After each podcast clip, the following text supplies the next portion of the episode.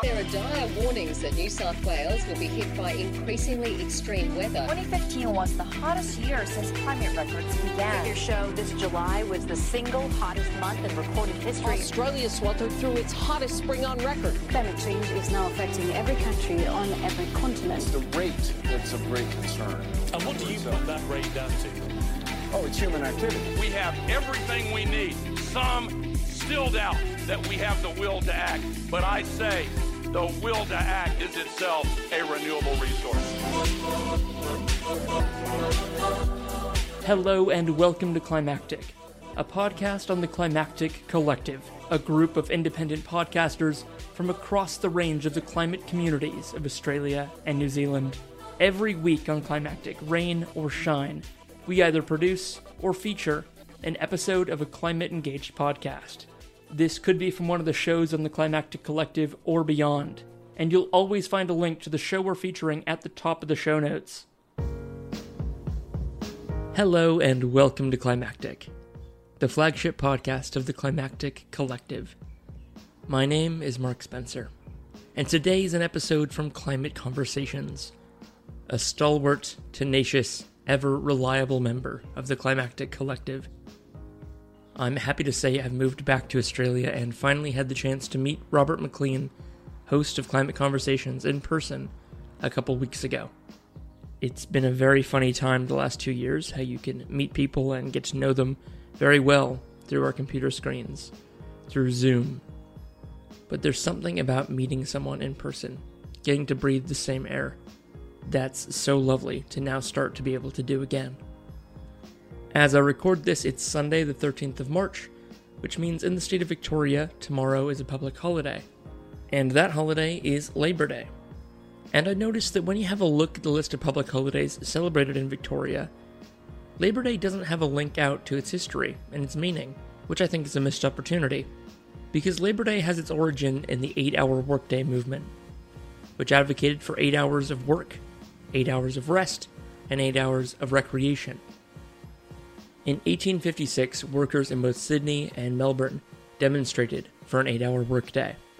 However, it was on April 21st that the Victorian stonemasons organized a well staged and executed protest. And following on from the success of the eight hour day protests, they celebrated that year with a holiday and a procession held on Monday, the 12th of May. And I bring this up because it's very relevant to today's episode. Because most of us, the vast majority, have jobs. And in those jobs, in the course of doing them, we collectively shape the world. Robert's episode this week is all about Therma, a startup based in the US that's tackling both food waste and trying to lower the thermostat of food storage worldwide. Now, avoiding food waste and shrinkage and spoilage is very close to my mind, as this morning, after moving into my new apartment a week ago, had to throw out some food that had gone off. It can happen to all of us, it's probably happened to you at least once, but it's also very easy to avoid. And you'll hear in this episode why it's so important to do so. And it's a problem that's easy enough to confront in our own homes, but in a workplace environment, in a complex global supply chain, it can be easy to write off as just part of the system, the cost of doing business. But I was personally very inspired by Manik and the mission of Therma, and having done a bit of work myself in refrigeration in the past and communicating its importance regarding climate change. I enjoyed this episode a great deal, and I think you're going to get a lot from it as well. So, it's with great pleasure I'll now hand over to Robert to take it from here, and I look forward to you coming back next week for another episode of Climactic. Enjoy!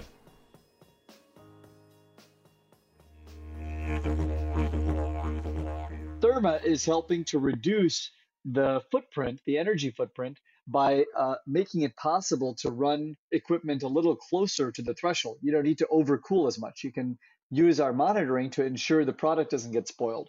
And in the process, you can raise the thermostat a couple of degrees, which actually makes a big difference over time.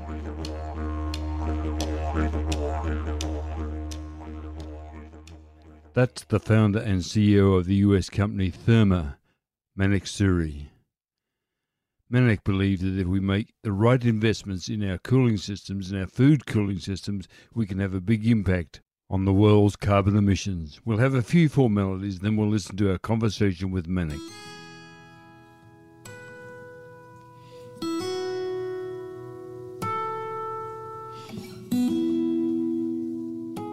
Welcome to this latest episode of Climate Conversations.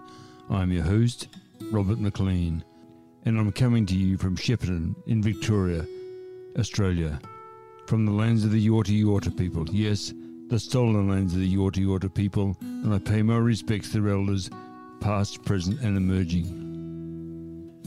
I've been involved with the practical side of the climate conversation since the early 2000s. That's attending lectures and reading whatever I could find. And although the public interest has broadened as the years have passed, it became apparent to me a few years ago that much more needed to be said. And it was important, terribly important, that we were making much more noise. Unsure of what to do to reach more people, I decided to try my hand, or should I say more correctly, my voice, at podcasting. And what you're listening to now is the result of those efforts. There appeared to be a great silence about the climate crisis, and this podcast is an effort by me to increase the volume of my voice and so help end that silence. Fortunately, it was not as silent as I had thought, as many other podcasts were beavering away and were attempting to alert the world to the climate crisis. And several months ago, I was found, so to speak, by Mark Spencer from the Climactic Collective. Music for this podcast comes courtesy of Music for a Warming World, a Melbourne based group, and you'll find a link to that group in the episode notes.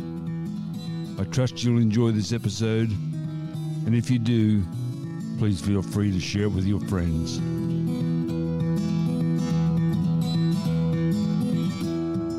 Pleasure to be here today. Manik, I'm really intrigued why you, you picked a small podcast in regional Australia to promote Therma.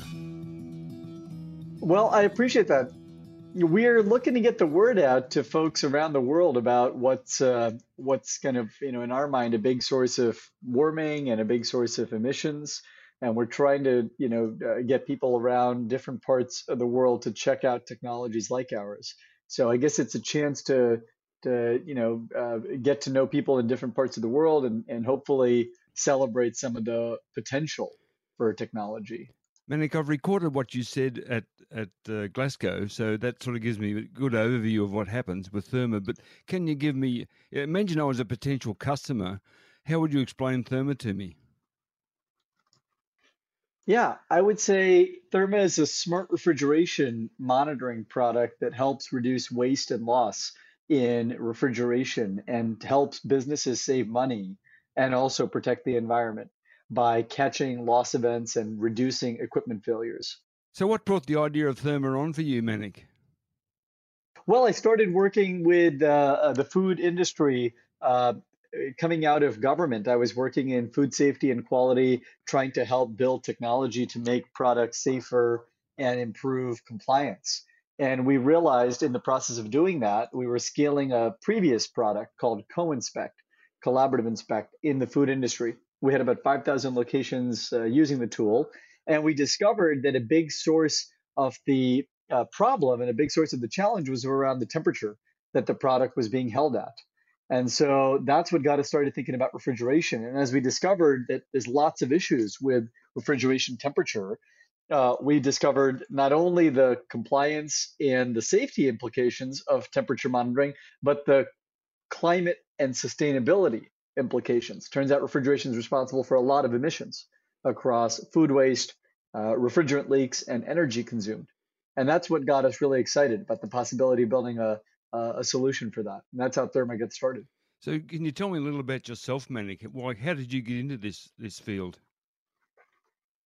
Yeah, I started my career working in uh, finance and uh, eventually uh, moved into technology after going to law school. So I started out working as an investor, decided to go to law school to try and work in government and make a difference, wanting to, to help uh, improve public policy and, uh, and, and, work on problems uh, of social significance. I ended up working as a junior person uh, in the uh, White House on the Obama Economic Policy Council, President Obama's economic advisory team. And I ended up uh, meeting a woman there. Uh, she was the deputy CTO, Beth Noveck. And she was a former lawyer herself, a recovering attorney, as she jokes. and so I think that that that conversation that I had with her and the and the talk she was giving at the time is what shaped my career. She was doing a talk on a book she had written called The Wiki Government about how technology was transforming social and commercial life, but law and government were still run like it's 1950. And uh, I started thinking about, well, maybe you could build technology to improve uh, workflows around governance and, and compliance and regulation. And that's how I ended up uh, leaving government to start working with Beth on a center uh, to build tech uh, for good. And then, then from there, I ended up starting CoInspect and then Therma. So cooling has a big impact on global emissions. So what what effect does Therma have for that? Yeah, well, we're helping uh, making a dent by helping reduce the amount of product spoilage that happens. First and foremost, we catch tons of food safety and food quality issues, uh, but also reduce food waste by helping businesses see when refrigeration equipment is going to go down or catching it after it's gone down. That helps them uh, send someone in or fix things proactively. And in doing that, they can catch uh, hundreds or thousands of dollars of inventory loss, which is good for their bottom line, but also avoid that product ending up in the landfill. And food waste, as you, you and many listeners probably know, is one of the biggest single sources of emissions. A third of all food that gets made ends up getting thrown out, and it's a crazy number. Um, and it's a big. It sure is a crazy number, isn't it? Yeah, one third. Absolutely. And a lot of that doesn't have to happen. This is preventable waste. We're not talking about um, you know product that spoils on the field or that uh, you know ends up not getting bought. This is stuff that's sitting in refrigeration close to consumption. It's already gone through the entire supply chain. Huge amounts of effort and energy and emissions have gone into getting that product right there. So to have it thrown out at the last mile, the last minute, is just a shame. And we're trying to reduce that. And that's kind of the first way in which we reduce emissions. Additionally, Therma helps reduce the energy footprint of refrigeration as well. Talk to me about overcooling, Manik. Yeah, the, the refrigeration industry uses a huge amount of power. Refrigeration is a big source of electricity spend. In a typical restaurant over here in the US, it can be responsible for 30 to 40% of the energy bill every month. And it turns out that there's not a lot of optimization going on with refrigeration energy. Most people plug in the fridge or freezer uh, or display case in the wall, they set a set point and they let it go. Well, that means that the refrigeration is running regardless of time of day or day of year, regardless of energy prices, um, and it's also often set colder than it needs to be. Therma is helping to reduce the footprint, the energy footprint, by uh, making it possible to run equipment a little closer to the threshold. You don't need to overcool as much. You can use our monitoring to ensure the product doesn't get spoiled. And in the process, you can raise the thermostat a couple of degrees, which actually makes a big difference over time. Additionally, we're exploring a new uh, concept, a new product that would allow us to turn refrigeration off in response to energy prices surging or energy becoming uh, higher demand on a day to day or week to week basis. And if you can turn refrigeration off for short periods of time with good monitoring, that can help alleviate the stress on electricity grids. It can help reduce uh, demand at times when the utilities need it.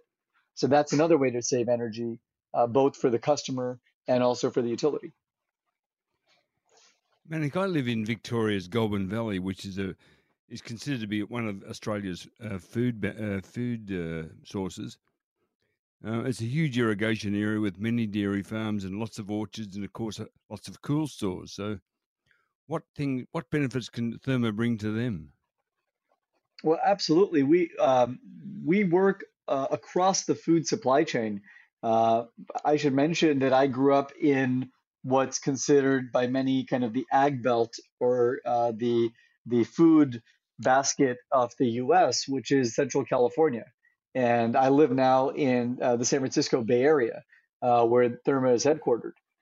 We have lots of uh, customers that are producers uh, that are on the farm or near the farm, uh, including folks that need monitoring of products around dairy, around proteins, around um, uh, temperature sensitive uh, seafoods. Uh, so we have lots of folks that are working with Therma that actually produce food or uh, store it and distribute it. Uh, cold storage warehouses, distribution centers. Uh, lots of those environments need better monitoring. And our low cost, remote, and reliable system has helped uh, many, many businesses. We have over 1,100 customers across the food supply chain. So I would love to talk to anyone in your region or other places in uh, Australia and around the world. We've been deploying Therma primarily in North America, but recently we've started expanding internationally. And now we've got Therma deployed in a half dozen countries. I was going to ask, how does anybody outside the US access Therma products? Yeah, well, it's quite simple. We can ship our sensors anywhere in the world. Uh, we have a, a website where you can purchase and order them for direct shipment. So it doesn't matter where you're based, it's uh, easy to get them fulfilled and have them installed. The technology itself works uh, globally. It doesn't require a specific uh, geography. It uses a low bandwidth radio that's available essentially everywhere to connect sensors to hubs, and then it uses uh, a cellular or Wi-Fi network to get the signal back. And, and as long as you have either cell or Wi-Fi uh, in your facilities or in the areas that you're wanting to monitor, we can get a signal. Uh, and so we've been able to deploy pretty much everywhere. All this stuff sounds quite technical, so uh, that's not really your background from what I can understand. So, do you have specialists who work on this product? We do. We do. I am not an engineer by training. We're a 70 person team. Uh, our product and engineering team comes from a much more uh, energy and uh, Internet of Things or IoT and mobile app uh, and data science background. So those are the skill sets we have. We have um, folks that have a background across software engineering and hardware engineering and data scientists. But we try to make the product really simple, simple enough that a, a non-technical person like myself can drop it into place, uh, get it up and running in a matter of minutes, and uh, and and have monitoring going right away. And so it's really designed to be simple. It's a drop-in-place system, self-install, takes about 15 minutes to get started. Uh, no technician required. What's been the take up of your technology?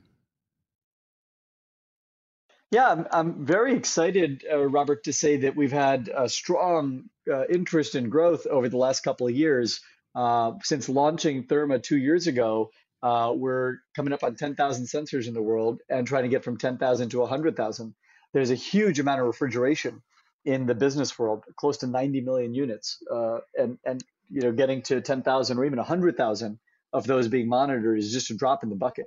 So it's been really exciting to see the growth and the interest in using tools like this to save money and help protect the planet. But uh, I think we're just getting started. So, what do you think Therma will do in terms of helping us avoid the worst of climate change? Well, I think that our our vision around this is to really be part of the clean cooling revolution.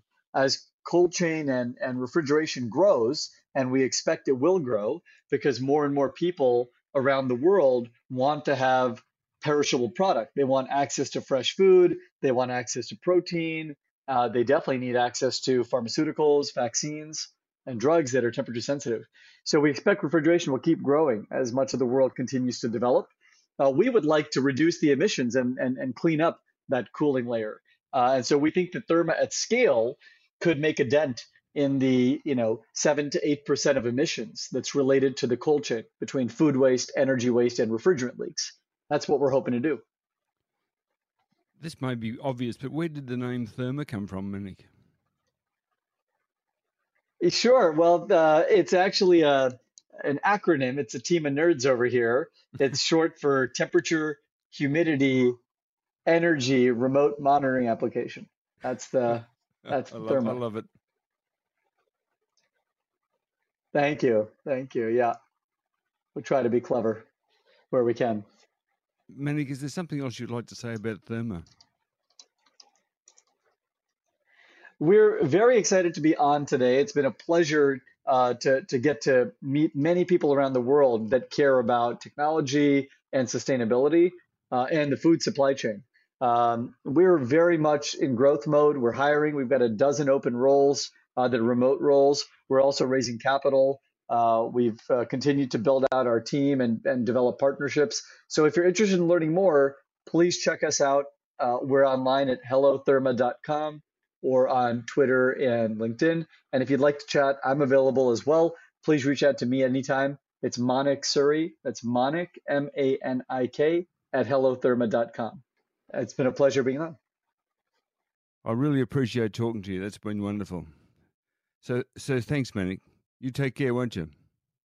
I appreciate that. It's a nice conversation. Thanks for having me on.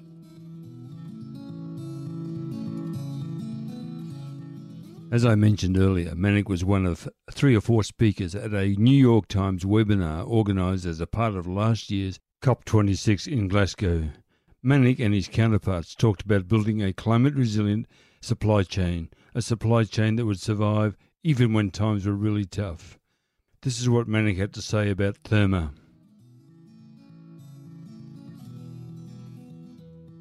Um, I run a company called Therma based in the San Francisco Bay Area.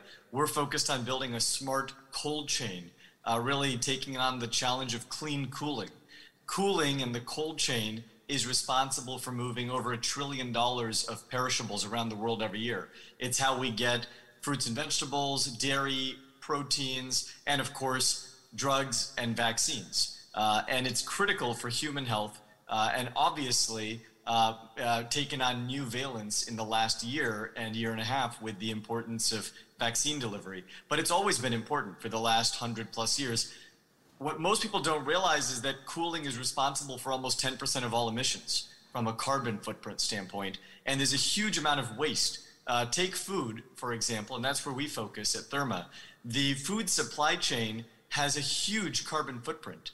And roughly a third of all food that gets made is thrown out every year. A third, which is a crazy number. It's over a, a, a 1.6 billion tons, a trillion dollar problem, according to the Boston Consulting Group.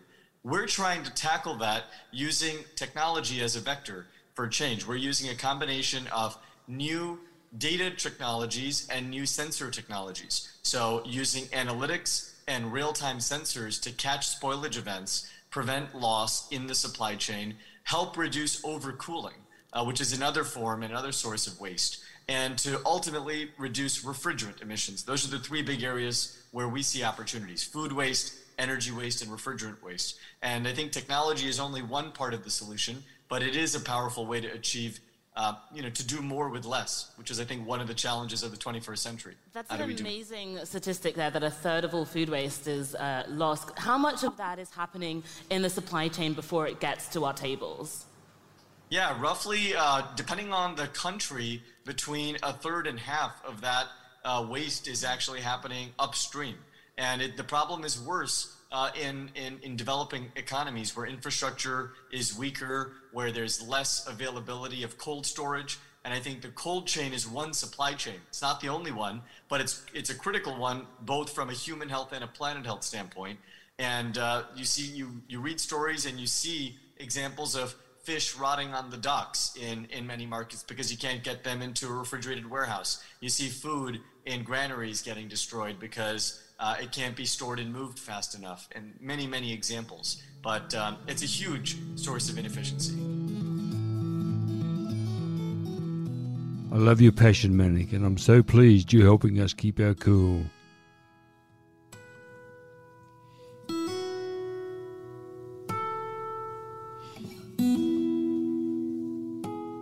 Climate Conversations is published with the support of the Mark Spencer published Climactic Collective. And it's just one of more than 20 podcasts making up that collective. More about the collective and the associated podcasts can be found at climactic.fm. Music for Climate Conversations is from the Melbourne based group Music for a Warming World. You can find a link to that group in the episode notes. Responsibility for climate conversations rests with me. But you could help with the questions, and if there is something specific that needs addressing, but the question is not being asked of whom it should be asked, please make a suggestion and send it to r.mclean, the number 7, at icloud.com. Earlier episodes of Climate Conversation can be found at the Climactic website. Simply search for climactic.fm. Go to the Climate Conversations artwork Click on that, and there you will find all the earlier episodes. Beyond that, in all this climate chaos, remember just a few things. Put your faith in genuine climate science. Also, action is the best antidote to despair, and that, I must add, is one of the drivers of this podcast. And remember, be kind, for everyone you meet is fighting a great battle. That ends this episode of Climate Conversations. Thanks so much for your company, and until we talk again, please take care.